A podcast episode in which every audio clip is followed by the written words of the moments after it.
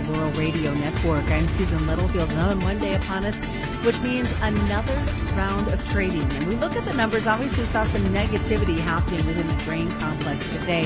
Flip the screen, and it wasn't as pretty either on the livestock side, though not as bad. We're going to get all the details on what's been happening in trade. Add to it, is there some big breaks in the market? Tight supplies? Should we be worried?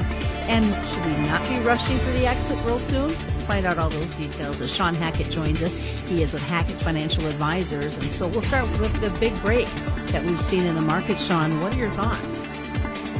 I guess my thought, um, Susan, is that this is the time of the year that we would look for some bearish tone to come back into the marketplace. So we're kind of warning about this time frame. Our weather algorithm that we use uh, here in house, it warned us about a great planting season, fantastic weather timely moisture and that we would get everyone thinking uh, big crops on the way, extra acres getting planted at a time when speculators were very, very much overly long the market and had been for some time. And so um, we always say, you know, you, you, you want to make sure both sides get a chance to be healthy. Well, certainly the, the, the producer side has had their fair share here. We want to make sure the livestock producer we want to make sure the ethanol producer, those that buy corn, buy soybeans, get a chance to get some better economics. And this is giving them that window that we've been hoping for so that they keep their demand strong for the longer haul. You talk about the normal process that we see during the month of May for the bears. Is this maybe something we're seeing of normal within the market trade? Yeah, the May break is normal. I mean, we usually get to have good planting weather. We usually get off to a good start. Usually the USDA comes out and says, trend line yields. Look at all these, you know, look at look at all this production. We're going to do fine, and and and, and that's kind of remember last year, Susan. 3.3 bushel, uh, 3 billion bushel carryout was what we were expecting to have at the beginning of, of the season in May. Didn't quite turn out that way. So be very, very careful to overplay a much needed correction when we have the entire growing season in front. Now remember, for almost a decade, we had 2.5, 3 bushel, bushel carry out of corn coming into the growing season. You know, now we're in that, you know, billion three, billion five. We have no room for anything but perfection. We think we can probably have something to worry about at least to give the market a bounce here and give farmers better prices. So, do the current tight supplies that we continue to hear about worry you at all? They worry us greatly because it doesn't leave any room for error. Meaning, so long as everything's fine and we have a record crop coming and everything's good, we can kind of get by. But if we have anything, just Susan, if we're just five bushels to the acre off a trend, which really is no big deal, we can't. You know, that puts us into a situation where we're simply too tight. I mean, that's how narrow our window is between trend line and not trend line. Just a little smidgen off of trend line, and we're in a situation and we have to play the, the, the record we just played all over again and remember, the Chinese last week came in about 250 million bushels of corn on on a big break, saying they have no intentions of pulling back on their purchases right now as we move forward. So I'm thinking here, don't look don't look too far ahead to the bears. We think the bulls are going to have another round of volatility to the upside here because we don't think we're going to have a perfect growing season all the way through. Our weather algorithm says we're going to be worried about hot, dry weather here before too long. Uh, so, so having said that, are we looking at maybe setting up some sort of action that you might see from China to set up that future patterns because they're going to need the feed not only for their livestock but their people? Well, certainly, I think last week was the first sign because everyone the big the big question, Susan, was will they buy a big break?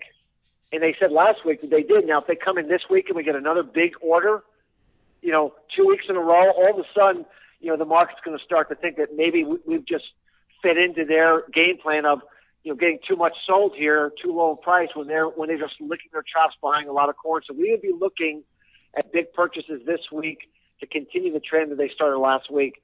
That could easily st- put in this early June low that we think is is possible here. That's kind of what we've been suggesting to our customers and our subscribers. So, playing the devil's advocate, then, Shawn, does that mean that maybe those hog supply numbers that they've been saying are down, maybe aren't as low as what they're suggesting?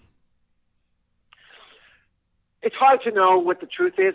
My view is, our view is that um, that their purchases of feed of corn suggest that the worries over African swine fever are not as uh, have been overplayed. In that even if those numbers are down some because of ASF, the piglet price in, in China continues to go up while the price of the hogs is going down, suggesting they're continuing to want to rebuild and rebuild. So either way, whether they have it or they don't have it, they're going to have it, and they're not going to mess around when they're getting a big break in corn and they can lock in long-term supplies when apparently they don't have much at this point in-house in their country.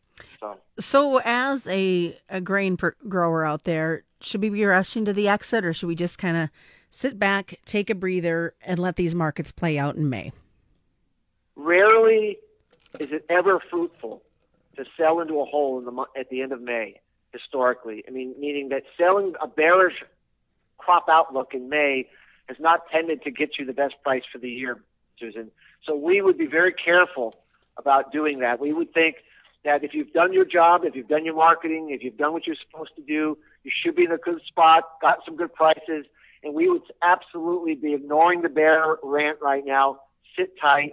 We think there's going to be opportunities to play some upside volatility into June, July, and have a better uh, opportunity to monetize your crop production at a better level. Which will make it interesting as we continue on. We know the pressures that have been happening in South America. Fingers crossed, the weather continues to be to be our friend this growing season. Well, certainly they've had one of the worst droughts in a long time, especially for second crop corn. They're getting a little rain at the very end here, Susan, but way, way too late to do too much good. And remember, they were supposed to export, Brazil was supposed to export 1 billion bushels of corn in the upcoming season. If we're correct about their crop being as small as we think it is, around 90 to 95 million metric tons. We've got a lot more coming up. It's the Fontanelle Final Bell on the Rural Radio Network.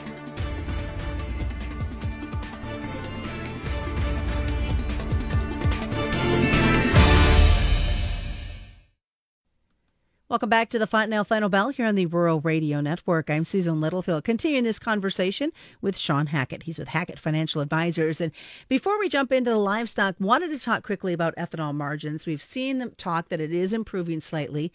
And Memorial Day is coming up next Monday, a week from today, Shawn. That means folks are going to even more, I think, than last year. They're ready to get out on the road and, and, and see things after being cooped up for a year because of COVID. No question. I mean, you know, we finally have a good story for demand. You know, very this is very different cycle, uh, Susan, because of what's happened with the virus and, and the reopening.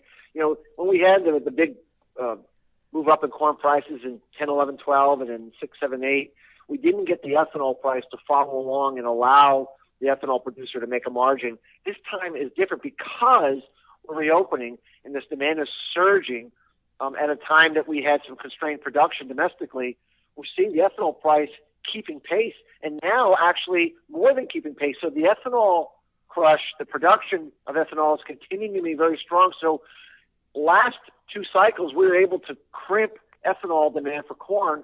We've not been able to do that yet. And that's another story that gives us reason to believe that we're probably pushing the market too far here too soon, and the demand side of the equation is only going to get more fired up as those margins expand further, like you said, they're beginning to do at a time when I don't think everyone's gotten out and, and driven everywhere they want to go yet. There's still a lot of pent up demand to do that throughout the summertime. So, looking as we switch gears now, speaking of demand, we've had a decent ride from a dairy perspective when it comes to the amount of, of purchases that have come from the U.S. government. And as you and I were talking over the commercial break, it sounds like after this month, that's going to kind of dry up a little bit. Yeah, you know, no one ever, no one really knew how long this plan was going to go into place. We all knew eventually it would end, and they made a they made a, a, proclamation two or three months ago that they would end the program, um, at least the direct purchase of physical cheese and physical dairy products at, after the end of May. Um, and so we've been getting this kind of big break here in the month of May as the market's getting ready to actually go back to just supply and demand like it's always been. And so we're having a little bit of what we call indigestion in the nearby contracts as we saw today and we saw last week. Um, at a time that we're at what peak production season, the month of May is your peak production period for the year. So, so that is isn't great news, but but we also think that lower prices against high feed prices will kind of curtail future production later this year at a time when we just talked about opening up the economy and how gasoline demand is growing. Well, demand for food service is also ripping significantly, and the demand for cheese is doing well. So we think there's plenty of demand to come later in the season for food service domestically and our exports to the shortage that exists internationally. That once we get through this this period of readjusting to the normal supply demand equation, we can see some pretty good prices later this year. So if you're on the buyer side of the dairy industry, you know, it's probably a good buying opportunity coming up here as we move into June. So that kind of leads into, and I think this hits all aspects of livestock. Is this a good time right now for us to be getting some decent feed prices locked in? Feed prices? Yes. We do. We've been warning about this window, this late May, early June timeframe for a long time for our livestock producers to get ready to get some greater cash coverage, to extend coverage, to get further out on the curve, um, so that you're not chasing the market when it's 100 degrees in Iowa and the crop's burning up during pollination. That's not the time that you want to be buying your feed. You want to be buying feed when everyone's bared up and seeing nothing but but red in front of us like they are now. So this would be a time to begin some kind of a, of a buy program, not necessarily buy it all today, but you know, kind of get an averaging in period over the next couple of weeks. We think this is a really good opportunity to do that. Is the tone been set for some possible lower numbers on the cash cattle market? So what was that, Susan? Is there a possibility of some lower cash cattle trade this week? I mean, we think the cattle market, you know, if, if these, the cattle market is stuck with a lack of throughput capacity, Susan. Meaning we we have the demand, the cutout is there, but we can't bring the animals through. The capacity's not there, um, and and and so to the extent that some of this weaker feed price reduces some of this herd liquidation that we started to see, you know, maybe we can get a little bump up in the price for cattle here into early June. But if we get these feed prices taking off again, like we think we're going to see, we're worried that the lack of capacity in the in the beef packing industry is going to back up these animals again. So it, it's unfortunate that the industry is capacity constrained, that we can't meet the demand that's out there. We think it's going to take some time to go through this herd liquidation process to get to the other side. So our recommendation is, you know, look to you know look to cash market any kind of bounces you get along the way here into early June. We think this could be a good your best chance to do that before the next big rally in, in feed prices takes place. Lots of great things that we talked about today, Shawn. What, what's the best way for folks to get a hold of you? Our website is at Hackett, H A C K E T T, advisors.com. All kinds of information on there to let your listeners know what we do to see if that might be of interest to them. All right, thanks so much. Shawn Hackett's been joining us today. Just a reminder commodity futures and options involve substantial risk of loss and they're not suitable to all investors.